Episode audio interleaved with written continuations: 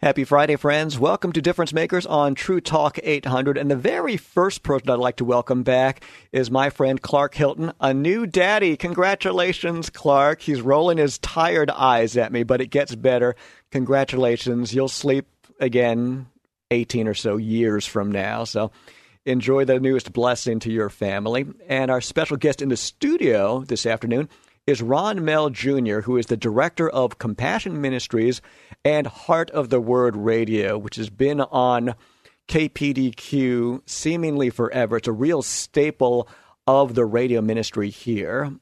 Based in Portland, Heart of the Word with Ron Mehl Senior is heard on 93.9 KPDQ weekdays from 1.30 to 2 p.m. and also 1.30 to 2 a.m for those of you who may keep some later hours like myself. Ron is available at 503 626 0101, a nice, easy to remember number. You can also email him at info at compassion ministries.org. And you could always go to the website, heartoftheword.org. So it's a really uh, good afternoon to have you. Sun's come back out. Ron, thank you for joining us today. And thank you very much for having me. Uh, it's good to have you out here. Tell us about some of the things, not only about Heart of the Word and Compassion Ministries, but let's start off with yourself. How how was life growing up as the son of Ron Mehl, for instance? uh, I think probably a lot of pastors' kids can attest to this, but um, it's not really something you appreciate as much when you're in high school. Um, it's not, uh, you know, saying your dad's a pastor at that time in life is not kind of kind of not the cool kid thing. Um, and uh, and it's funny because uh, I actually remember a conversation I had with my dad at one point, and, and this now we're going to start the program all serious now because I apologize for that, but we had a conversation, okay. and and um, I remember him uh, the context conversation just saying, "Are are you embarrassed of me?" Um, and I and you know, I'm ashamed now to say that I didn't say anything, but I didn't say no. And um and and and it was you know and there was a bunch of stuff going on and I was a kid you know I was 16 and it was in the context of a bunch of things but but man now looking back at the man he was and and and, all of that um, I can appreciate now that I'm an adult um, the lessons I learned and the things that he taught me and and so um, it was uh, you know I guess it was pretty typical in the sense of, of in those days, it, it, didn't seem like the most exciting thing to be a pastor's kid. But the more I grew, um, I really appreciate who he was. And do you think it's any different in being a PK or, or a pastor's kid or a missionary kid versus just being a teenager? I mean, haven't they done recent studies saying that the teenage brain isn't fully developed to a certain age, which gives my daughter some great excuses on forgetting to empty the sink, uh, etc. I think you. Uh, I think the the the biggest way that I see it as different um, is that you are kind of in that proverbial fishbowl. Um, you know, you've got people in the church who are watching. I, I mean, I remember, I remember, you know, my dad coming home from work and well, so and so said they saw you at such and such movie. Well, you know what I mean. So you're you're you're having to deal with that in addition to all the normal things that teens that teens deal with. Um, I don't think that that's an excuse for the way pastors' kids sometimes sometimes act. Kids are kids, and like you said, they're all they're all kids, and they all they they all do things. It's just that when when PKs do something, you hear about it because you got you got you got watchers, and you, so I think that's Anytime the hard thing. you stand out, it's tough on the kid. It, it, it is. It is. Now, oddly enough, my dad was an electrical engineer, mm-hmm. uh, but he was the only Chinese. Uh, his was the only Chinese family in Brooklyn, a laundromat mm-hmm. family uh, in a town of Jewish kids. So wow. anytime there were any problems, it's, frankly, it's, it was the, the, kid throwing rocks at the at the street light. Right, uh, right. Whether or not he was even there, right. he got blamed for it. So how much more scrutiny has to fall on a pastor's kid whose dad is up there every Sunday it's, and so prominent in the community? It's it's you know, and I think you get it. I think you get it in the church, and then I think you also get it at school because at school you get it as oh, you're the PK, and you have these you know everybody has these thoughts of how you should act or how you shouldn't act and if mm-hmm. you outside if you act outside of that then um, you know then you can cause a stir or whatever you so, really so I, can't win no you really you really I, can't I mean you run straight laced there's oh you're just a fuddy-duddy okay yeah. either that or you're the big rebel and therefore you're the right. hypocrite right and it's you know and it's not only i think it's obviously it's not only i mean there's people with uh, other uh, you know fathers and mothers and different vocations that kind of deal with that too. But like I, but that's what I kids are for instance. Yeah, cops kids are yeah. So, um, yeah, but that's that's I, I think that I think you do get a lot of extra extra scrutiny. So there's a little bit of a, extra pressure. I now, think. were you an only child? Any siblings growing up? I have a brother who's four years younger. Mhm. Um, so um, that was, uh, yeah, that was enough of an age that I was, I was, the age difference was enough that I could run things. So that was good. That's, Okay. You always want to, yeah, you, it, it was, it was, no, my brother's great. In fact, my brother is a pastor now. Oh, how funny! Um, Did you and, uh, expect that growing up? That he would be a pastor? Mm-hmm. Um, no. Uh, he was uh, very into politics. Um, had a went, uh, graduated from Willamette, had a couple degrees. He actually interned for Mark Hatfield at one point. Was in Washington D.C. for a little while, and was pretty much headed into politics. And um, I think his I don't want to speak for him, but I will. I think his time in uh, D.C. kind of uh, changed that for him. Some of the stuff he saw back there, um, I think maybe he thought that trying to make a difference in that world was was going to be a little bit tougher than he thought it was going to be, and that maybe making a difference, uh, you know, back home in, in more of a kind of a pastoral kind of a role might be.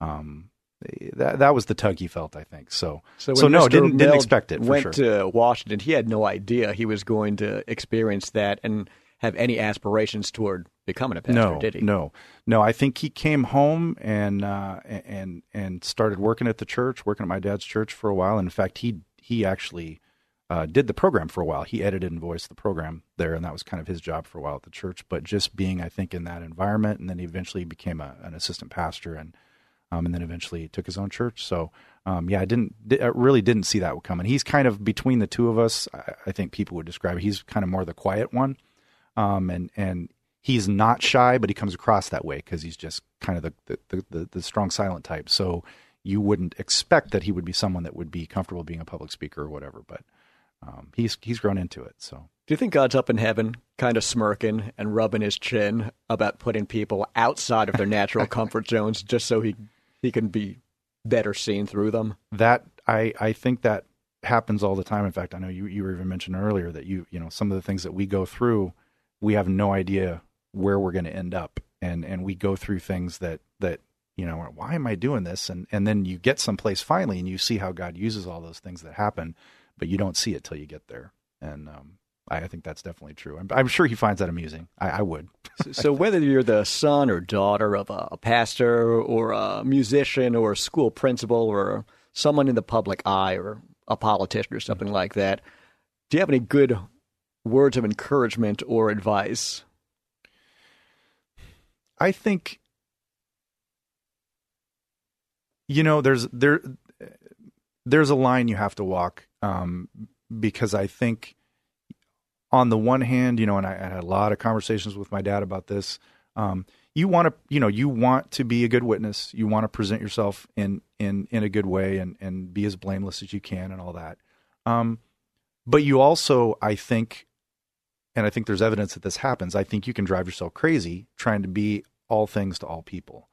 So I think I think my advice is is you know do you know do what's right and and do what do what you feel is right and and be a good example but but don't but you've got to be yourself too and so don't beat yourself up too much when you make mistakes or whatever because it's it's going to happen and um uh, but I think everybody has to has to has to just walk that line um it, it's just a it, it's it's hard being it's hard you know trying to walk a blameless walk but then still trying to be yourself sometimes So, in retrospect, maybe it wasn't as fun, particularly in the high school age with your classmates and friends and surroundings. But what are some of the best acts, aspects of your memory from being the son of Ron Mehl?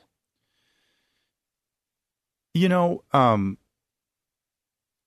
some of the things I remember, uh, I would say one of the most, you know, one of the things that I looked the most fondly on and remember was he, he used to travel a lot. Um, he spoke all over the place and, um, and, and this continued past that age because I, I, I went away to college and I came back and I worked at the church for about seven years before my career changed. And during that time, I worked really closely with him. Um, I uh, traveled with him a lot, especially as his health. Um, you know, he went through different ups and downs in his health. He had leukemia for uh, 23 years, which is what he eventually um, passed away from. And I think uh, being able to travel with him, um, watching him, you know, we go to Hong Kong or we go to Brazil or we go to you know wherever he happened to be speaking. Um, watching him interact with people. I think I, I appreciate the fact that, and I tell people this when they call. Um, he he was the same person uh, live and and at home.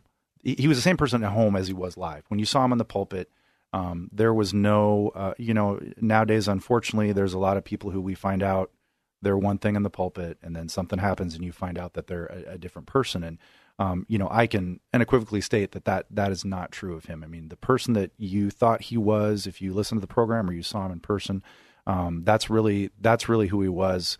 Um, and and I really, you know, looking back, um, learning learning that. I mean, I learned a, I learned a ton of stuff from him that that we don't appreciate when we're younger, but then as we get older, um, we do. We appreciate we them more, huh? So whether sure. we're mentors, coworkers, neighbors, or parents, the example we lead often probably speaks more of the love of Christ than any words we could share with others.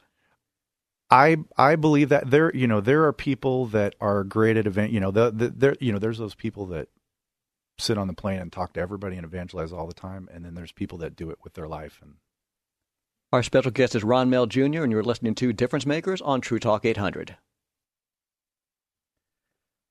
Heart of the Word with Ron Mehl airs on KPDQ 93.9 FM weekdays from 1.30 to 2 a.m. and also 1.30 to 2 a.m. And our very special guest today on Difference Makers is Ron Mehl Jr., who also serves as Director of Compassion Ministries and Heart of the Word Radio.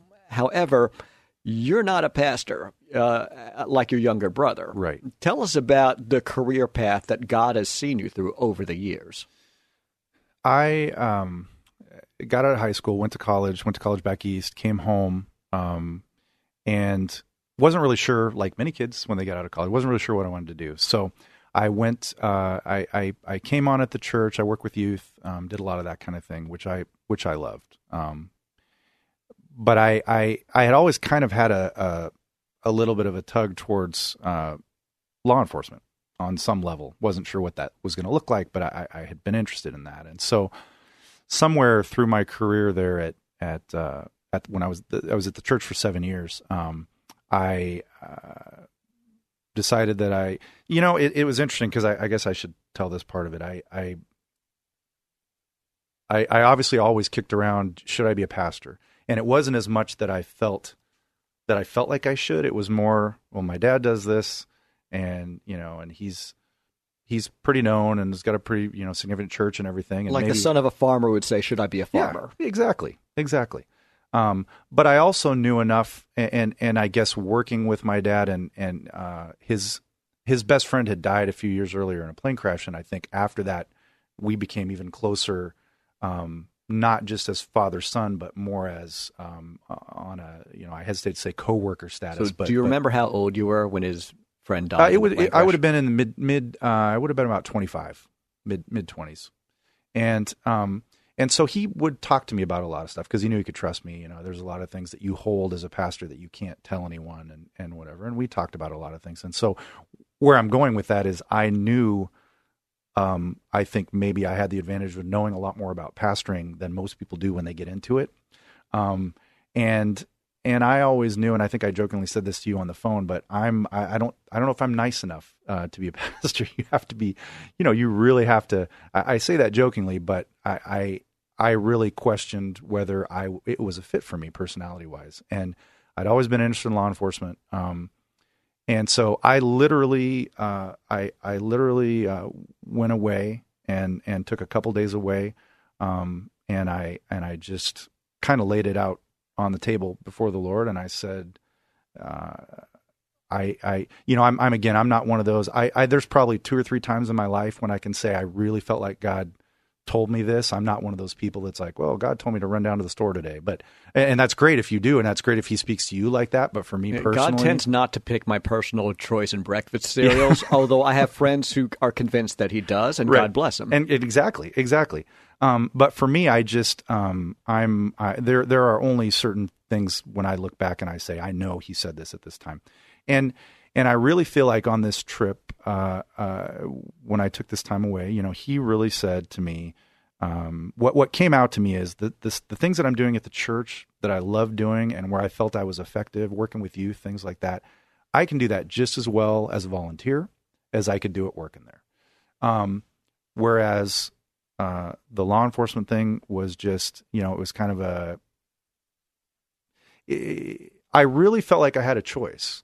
Um, I really felt like it would have been okay to go either way, but I feel like God, you know, my dad always said um, one of his big things was, um, you know, the the uh, trust in him, he'll give you he'll give the desires of your heart. Well, that doesn't mean that he gives you what you want. It means that he puts the desire in you so that you know you're you're desiring the right thing right that, that has to crack your top five of misused right. bible verses right. on bumper stickers right huh? and so and so i really believe that that you know i, I mean maybe it, it would have been a time a season of time at either one and i would have come back to where i am but i think i could have gone either way but i really just believe that that that was the direction to go and so um, i became a reserve police officer i did that for a couple years um, you know i went in and, and i had a pretty good uh, on a on a on a private citizen level, I had a decent resume, but they basically were like, "Hey, you got no law enforcement experience. You know, we don't know if you're going to freak out at the first sign of of whatever. So we'd like you to be a reserve for a while." So I did that for about two years, um, and uh, and then I got hired full time. I worked in Beaverton, the Beaverton Police Department. So what does being a reserve uh, compel you to do? Did were you shadowing a full time officer? You, yeah, you go through um, you go through a reserve academy, and I think it's even a little more formalized now than it was when we did it. Um, and and you know it's it's different department department, but typically you go through that. You'll go through the training, um, and then you will agree to give them so many hours a month of time. Um, usually it's like twenty hours or thirty hours, um, and that's working events and things like that. But then then the, the the payoff is you get to ride with the regular officers and you you become a second guy in the car and you learn how to do everything and they get and their payoff is they get to watch you so they get to see how you react uh, when you've been there a while, and if and if they think they might hire you, then the regulars will start maybe getting you in situations where they want to see how you're going to react because they're doing a little more looking at you and things like that. And um, and and and and at the church, you know, we had a, a you, we I had Mondays off there, so I I went out and worked every Monday. I mean, there there were months when I put in hundred hours volunteer at the department before I was even hired. So um, did that for a while and, and eventually got hired full time um, and had uh, several different positions. I worked patrol for a while and then I um, went to uh, the uh, Washington County Interagency Gang Unit. So I worked gangs for about three years. Um, and then the last two and a half, three years of my career, I, I was assigned to the FBI, to the Joint Terrorism Task Force. So I worked. They they deputize you as a federal officer and uh, as a deputy marshal is what they do, and then you work out of the FBI office downtown um, and I worked terrorism cases. Um, that's all you know, post 9/11 with the JTTF and stuff. And um, so I, I, I had a uh, I had an interesting career, um, and I got to do a lot of fun things. I got to work a lot of fun cases. And do um, any stand out in your memory? um that you'd be we, allowed to talk about. Yeah, well, when I when I was yeah, that's exactly. I mean, it sounds so dumb and cliche, but when I when I was when I was with the bureau, when I was assigned to the bureau, we worked a pretty significant uh, undercover case that actually had international uh, nexus, and we worked that for you know between two and three years, and that was probably I mean that was the most significant thing I did, and it and it was it was fun, and and, and it it literally was. I mean, even when I was work like the, the case just wrapped up. Uh, a year or two ago, you know, about five years, six years after I got out of law enforcement, the case continued on. And uh, I just, when the case wrapped up, only then was I able to tell my wife exactly. I mean, she knew kind of generally, but only then was I able to tell her exactly some of the concepts of the case and some of the places I'd gone and stuff so like did that. she quickly learn not to ask how your day at work was? you know, she rode, she went out on a ride along with me one time uh, she, I, I typically, when I was on patrol, I typically work graveyard and, and swing shift because I like working at night. I'm a, I'm a, I'm a late night guy like you. Um, and, uh, she came out with me one time and we were driving through the middle of Beaverton and, and, uh, uh, I remember a couple guys had gone to serve a warrant. And so they got on the radio and said, we're going out at this kind of a known bad guy's house. He's got a warrant. They, know, some of these, some of these guys, you know where they live and every, every other, every other month they got a warrant. So you go out and arrest them and you know, it's just, some of them you get to first name basis with them basically. So uh, so I get it. So we so these guys call out on the radio and say, uh, yeah, we're gonna we're gonna go out for this warrant. Well, about 30 seconds later, they get back on the radio. Everybody's screaming. Well, what we find out is what they did is they used pepper spray on the guy. Um, they didn't really follow uh, what we trained, which is you typically don't do that in an enclosed space. Um, but they had used pepper spray inside, and so all three of them are in a big fight, and everybody's blind, no one can see, and they're rolling around the apartment, and they're screaming for cover and all this kind of thing. So I'm doing, you know, uh, X miles per hour, we won't say, through through downtown Beaver, trying to get to this place, uh, basically forgetting my wife's in the car. Um, and uh, shortly after that, I dropped her off, and she never asked to ride along again. So um, it was, it was, uh, yeah.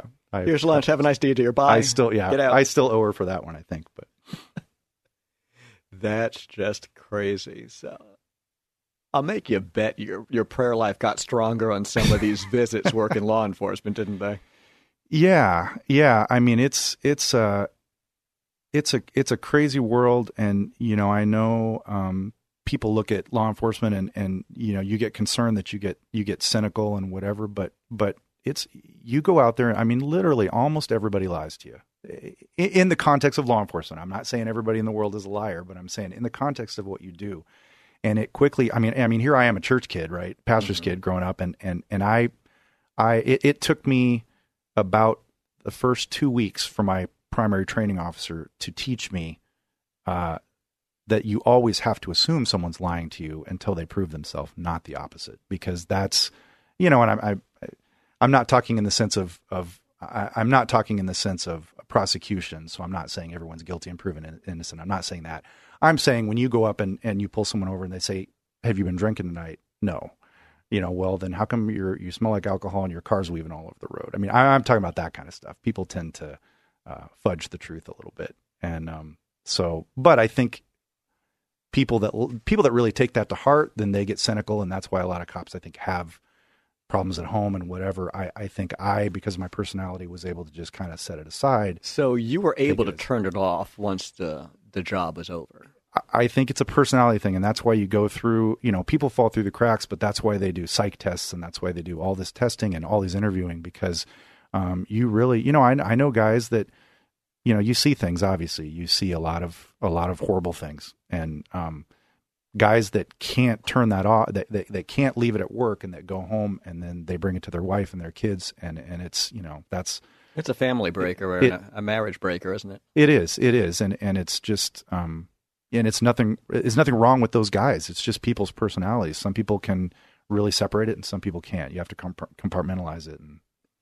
so would you have any words of encouragement to share with someone who's maybe not wired to turn it off so easily yet they work in law enforcement or maybe they have a job in a prison? What would you share with them to encourage them outside of the job? Boy i think i think you you you know you can't tell someone to change their personality, but I think the thing I would encourage people that are in that situation is, you know, you're, you know, God and your family and your church, that comes first. Um, the job, granted, it's a great job and it's, and it's a career, not a job, but that, that has to come second.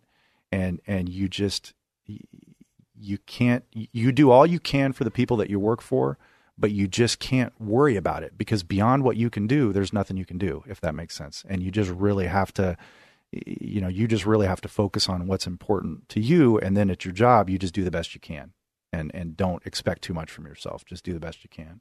But if you can't separate the two, I think that's a recipe for danger. I, I think so. Uh, that's, I'm not even sure, you know, the best advice to give someone that can't separate that. It's, it's hard.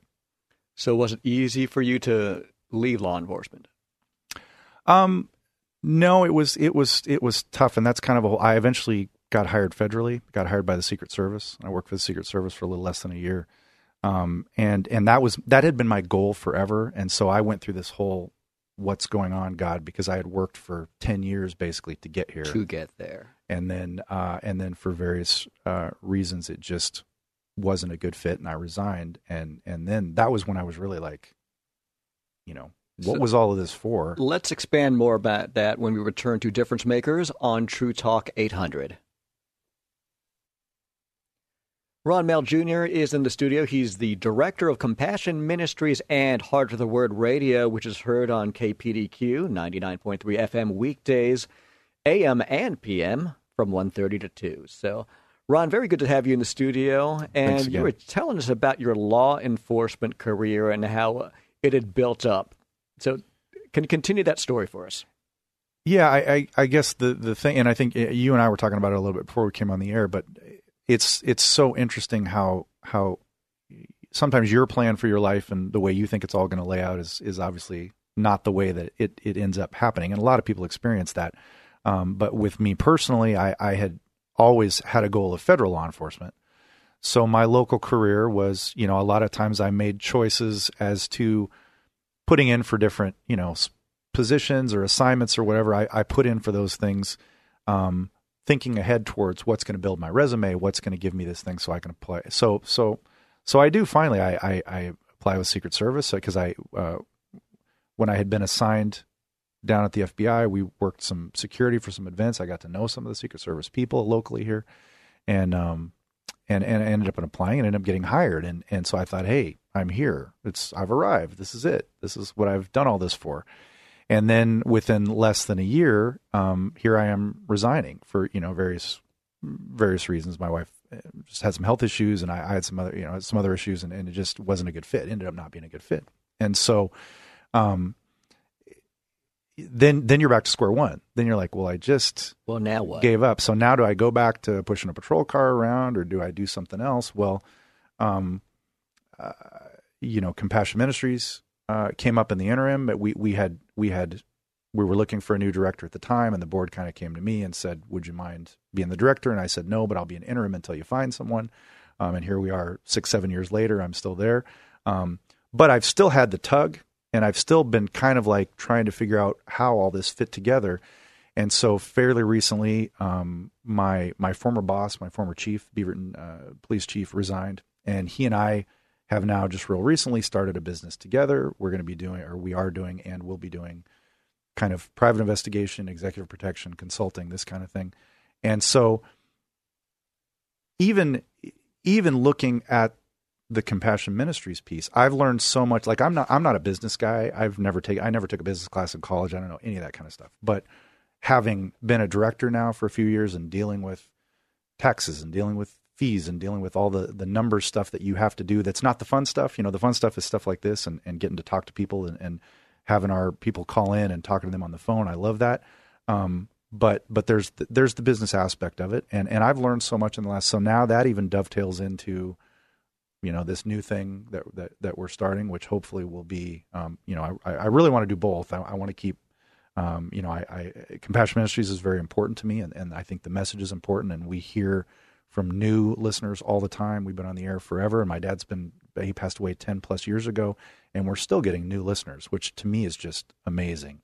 Um, and Doesn't so that just go to show you, though? It's not about us. It's not our presentation or our or oratory skills right, or anything like right. that. It's the Word of God. It is truth, and there will always be a need Very for true. that. There will always be a market for new listeners, younger as well as older, and it doesn't matter if the what the medium is. Very the true. word of truth is still the word of truth, but it, it, it, it just shows that he can, you know, he puts all the pieces together. And, and I mean, it's, it, you hear it from people all the time and it doesn't really help you when you're in the middle of it. But, sure. but I'm just one more voice that's saying, you know, if you're in the middle of things right now where you're just going, why is this happening the way it is?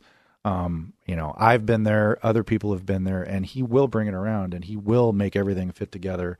Um, but it just, it, it just takes time, and when the time's right, it, it happens. And so. forgive me if this sounds cliched, but my old pastor's illustration was if you look at the back of a tapestry, all you see is threads of different mm-hmm. colors, and it looks like a mess. But when you turn it around and see the big picture, That's once God finally reveals it to you, then it kind of makes sense. Yeah. And your whole story about the career change, about getting what you wanted and then choosing to walk away from it, reminds me of my favorite movie of all time, which is, any guesses? You're going to put me on the spot. Uh, no, it's it's a Wonderful Life. Okay, and, right, I'm right, picturing right, you taking the interim job uh, of and saying, "I don't want this," or uh, uh only on a temporary basis because I've got big dreams and big plans. And you made it sound so easy, but was it difficult walking away from what you had when your wife's health issues came up? Uh, there's a million, yeah, and and and it, and it wasn't just that. There were there were a whole bunch of things that just kind of came together to just make it not be the fit that that I thought it was going to be. And and and and and in the middle of that, that's when you're going, okay, God, did I did I make a mistake, or am I learning something? Um, and and I don't believe I made a mistake because every uh, door, I mean, even just getting hired there you know, who gets hired there? My friends give me That's a hard huge. time. They're like, How on they're earth like, did you get like, hired with your experience to to to go federal? Yeah, well, even yeah, I mean, even and even just getting through the process and and and getting hired is is amazing. And I and I know God was. I mean, I li- there. You know, typically it can take a year and a half to two years to get hired. I got hired in a year. I the, you have to be hired by your 37th birthday because they have an age. Uh, you have to mandatory retirement is 57. You have to be hired by 37 so you can get your 20 years in for retirement. I got hired five days before my 37th birthday. Um, after you know roughly two year process that they shrunk down to a year to get me in. Um, so I know God was in it. I know it was what I was supposed to do. But then it's almost like even more than you're going. Well, why? It's it's one thing if you it's one thing if you push ahead with something and you think maybe it's not the right thing, and then it doesn't work out because then you're like, oh, it wasn't the right thing. I knew it maybe wasn't the right thing. But this, I'm like, all along there were miracles to get me into this thing and then it and and then you and then all of a sudden it's like no you're really not supposed to be doing this right now well, why i have i have no clue why um and and and as you said when when i first started in with the compassion ministries it was kind of like a well i'll help out here for a little while until i find something else. But then over time um that it did become you know is is is sitting in front of a computer and, and talking on the phone every day really me? No it's not really me. Um, and that's why with this other thing that I'm doing, I'll, I'll get to do some of the things that I enjoy that kind of feed me as a as a as a person and feed my desires. However, Compassion Ministries, whereas at first it may not have felt like it has grown. You know, I've grown to see how important it is. I've grown to um, love the, the the the people and and the, and it's just become um, it's become very important to me. And I and I, and I wouldn't want to give it up now. You know, I mean, I, I want to do both. I don't want to. So it it it you know, God can take something that just may seem like an interim thing, and He can make it something that you really love. Um, that's you know that's my point, um, and I've I've seen that. So So when did it become yours versus becoming your family's legacy? When did you take owner of it, ownership of it for yourself? I think, um, you know, we still we still run things through the filter of, you know, would would Dad have wanted it this way? Um, we don't always. I'll give I'll give you an example. I, I guess when when it when it when it changed for me is when I had to maybe make a couple make some decisions um, that. Here's the example. He never talked about money at the church. Uh, once a year, he would he would he, we we joked about you know the sermon on tithe or whatever, and it really wasn't a sermon on tithe like give it. It was just because people need to know about tithe. Um, but he never asked for money. Um, we never talked about money. You know that it just wasn't his thing. If, if he was if we were going to build a building at the church there, he would mention it one time, and then he would wait for the money to come in. When the money came in, he would pay cash for it and be done with it. We didn't finance things. Didn't didn't do whatever. So it just he would never ask for for stuff like that. And so now fast forward, we're we're we're here at Compassion Ministries, and at, and at some point um, we need to ask because you know radio is not cheap. It, it is what it is, and and running a ministry is is is not cheap, and um, so we need we need uh, you know we need support from people. So would he want to ask for money? No, he wouldn't want to ask for money. But because I feel it's important, and my family feels it's important for his for for the sermons to still be available to people, um, we got to make that decision to do it. So I think when you know, I think when you take ownership of it is when you kind of start making some decisions that um, are are they're they're your decisions. They're not only filtered through the the family and the what would he have done kind of a thing, if that makes sense. Absolutely. So if someone wanted to help contribute to Heart of the Word Radio and Compassion Ministries, what's the best way to get in contact with you? Uh, they can they can call us at the office the uh, 503-626-0101. Um, they can uh, or visit the website and the address and everything is on the website and um, that's just heartoftheword.org heartoftheword.org um, and uh, you know we love to hear from people um, there you know there, we we have sermons and books available but hey if you just want to call and talk we we we like that too so and maybe you're a longtime listener of Heart of the Word, or you're familiar with the work of Ron Mehl Jr. and Compassion Ministries. And maybe better still, you're really good at Twitter or Facebook or Instagram, at social media, or the next big thing coming up. You may want to contract, uh, contact Ron on that at 503 626 0101 or shoot him an email at info at compassion ministries.org. That's info at compassion ministries.org. More information is on the website as expected at heartoftheword.org. And our very special guest today is Ron Mehl Jr., as you're listening to Difference Makers on True Talk 800. Heart of the Word with Ron Mehl Sr. is heard on KPDQ 93.9 FM weekdays from 1.30 to 2 p.m. and also 1.30 to 2 a.m. And our very special guest in the studio is his son, Ron Mehl Jr., the director of Compassion Ministries and Heart of the Word Radio here in Portland. And if you've got some social media experience and you're familiar with and appreciate what they do at Compassion Ministries and Heart of the Word, please shoot Ron an email at info at compassion ministries.org. So, growing up in, in the ministry, Ron, hmm. can you tell us what your expectations were, particularly after your, your father's passing?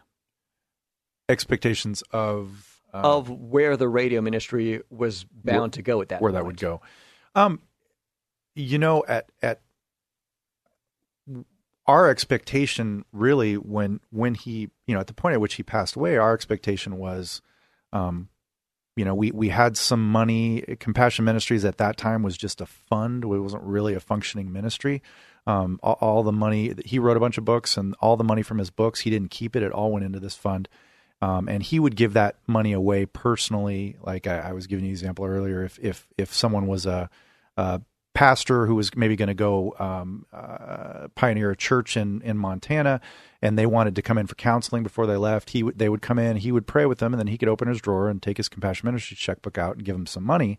Um, and it didn't go through the church; it didn't have to be approved. It was his own money; it was from his books, and and so, um, so uh, our expectation we, we had so so when he passed away, we had that chunk of money. Our expectation was that you know over a couple years maybe um, we would use that money and it would go away and then we the program would go away and then then that would be that. And and everyone would just kind of you know we just kind of fade off into the fade off into the sunset. Um, but as the program continued it became you know it was it was as if not more popular um, and and so then it then we kind of had to make this transition from uh, well, we're going through the money we have, so we have to, if we're going to keep this going, we have to become a functioning ministry, and, and that kind of was where it led us. Um, but I think, um, I, it, yeah, so that was that was kind of a, a, um, a transition that we had to to go through. So when was the light bulb moment where God's kind of either instantaneously or gradually turned your heart toward we've got to keep this thing on the air? I, think just in uh, in begin once I started working there, um, because I was on the board before, so we were still we had someone else that was a director, and we once I started working there, um, and and I had and I started to have personal contact with with our listeners and our supporters, um, and I and I and I started hearing from uh, people who had just found the program and and and you know, said, "Man, I, I'm, I'm, you know, you know, you hear it. I'm having a hard time finding a church or whatever. So to be able to turn on the program and kind of get this meat and meat and potatoes Bible teaching, um, you know, the programs are all from 1990 to 2003. We have a rotation that we run through from from those 13 year or uh, those years, and and so, but I'll have people that call and say, uh, "Can I talk to him?" Well, unfortunately you can't. I wish you could. Um, but they'll say, "Can I talk to him?" Eh, not realizing from listening to the sermon that it, that it didn't occur last week because he didn't believe in talking about politics. He didn't believe in. Uh, once in a while there'll be he likes sports, so once in a while there'll be a reference to maybe who won the Super Bowl that'll give that'll that'll date it. Um, but other than that, um, you know, you can listen to it and, and you wouldn't know that it didn't happen because it's just biblical principles. And and so to answer your question, when I got there and when I started hearing from people um, personally, you know, not just knowing, yeah, we hear it's a good program and KPDQ says it's pretty popular or whatever, but hearing from people personally who said, "Hey, listen, you know, God used this to change my life or whatever." Uh, that's that's what that's when it became important, uh, so to speak, to me. I mean, it was always important, but that's when it became personal. It changed then. Sure, for sure, for sure. I mean, we have uh, we have a great group of people um, that support us, or you know, volunteer at events or whatever, and and um, just just amazing people. Um, and and, uh, and and then there's new people all the time, and and there's you know young people and old. I mean, we don't have really a demographic. I think. Um, uh, yeah, we just we have we have older people, younger people. We have lots of different uh, ethnic groups that I talk to that listen.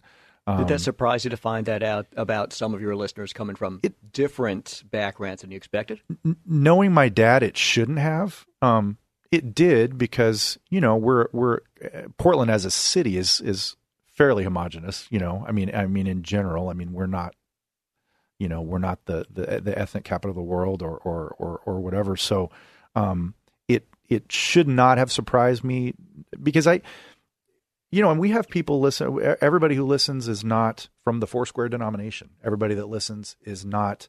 Uh, you know, we we have our last Israel trip we took. We had a couple people that were that were Catholic that went with us, um, which which I loved because that tells me um, that that the program is is not in a good way is not offensive to people um, uh, it's again, it's just biblical principles, so that all people would feel comfortable coming with us on a trip um, that that maybe aren't exactly aligned up theologically, but yet they know that they can trust us and can trust our heart and, and whatever. So I, I mean, I love that stuff. That's the kind of stuff I love. I think that speaks more to the world, the unchurched world, than anything else. Mm-hmm. When the churches team up and combine to become the the one church, mm-hmm. crossing buildings and denominations and factions and political agendas and just mm-hmm. going out there and serving people or mm-hmm. Feeding homeless people under the bridge or making a, a garden for the city because they can. Mm-hmm. I mean, there, you know, there, there, there clearly are certain theological issues that are important, but in, in my personal opinion, there's a lot of theological issues that people get hung up that, that aren't as important. And I, and I think it's more important to, to, to, you know, to be the body of Christ which is not to water down the truth. No, for sure. But for sure. it's also not to make mountains out of unnecessary molehills and and give an excuse. If blue is your favorite color and green's my favorite color, we can still work together. It's just you know there there are issues that are not salvation issues. And and but I think we get hung up on those a lot. It's fun. don't get me wrong. It's fun to have theological discussions about that stuff, but but but it, it, I don't think you know we shouldn't. It shouldn't be the focal point. It's it's it's just you know we're allowed to have healthy debates yes. on non-salvation yes. issues, but if we make them stumbling blocks or allow them to divide us as the church, I think the enemy just kind of sits back and laughs. Like the, the amount of time I waste on Facebook, for instance. okay, okay, I don't have to send any temptations his way. He's wasting enough time his own. Right. right. Yeah, I, I, I just I, I don't I don't see an advantage to that for us as Christians. I think you're right. I think it's just it's, it is it a beautiful thing to see not your dad's words, but the word of God spoken through your dad mm-hmm. from a decade ago still bless and touch people today on Heart of the Word on KPDQ 93.9 FM Monday through Friday mornings 1:30 to 2 a.m., but also 1:30 to 2 p.m.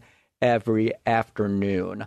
Please feel free to give Ron Mehl Jr. a call as the Director of Compassion Ministries and Heart of the Word Radio at 503- 626 0101. And do check out the website, heartoftheword.org. Thanks so much for joining us today, Ron. Thank you so much for having me. And thank you, listeners, for listening to Difference Makers on True Talk 800.